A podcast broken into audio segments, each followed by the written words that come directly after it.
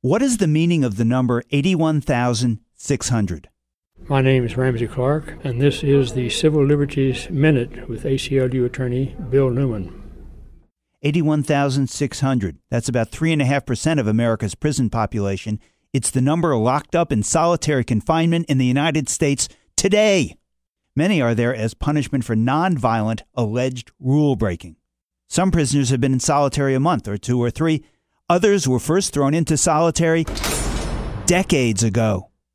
Let's be clear. We are talking about a human being confined in a six by nine foot cage with no one to talk to and nothing to do for at least 23 hours a day. Enough to drive someone crazy? You bet. The result is anxiety, panic, depression, rage, self mutilation, suicidal thoughts and action, hallucinations, amnesia, and brain damage. Do remember, most of these prisoners someday will be released into our communities. And that the prison model we embrace is to punish, punish, punish, punish, and punish some more, and then return to society people even less capable of surviving on the outside than they were before they went in. We started with a question, so let's end with one. Why exactly do we call these prisons departments of correction.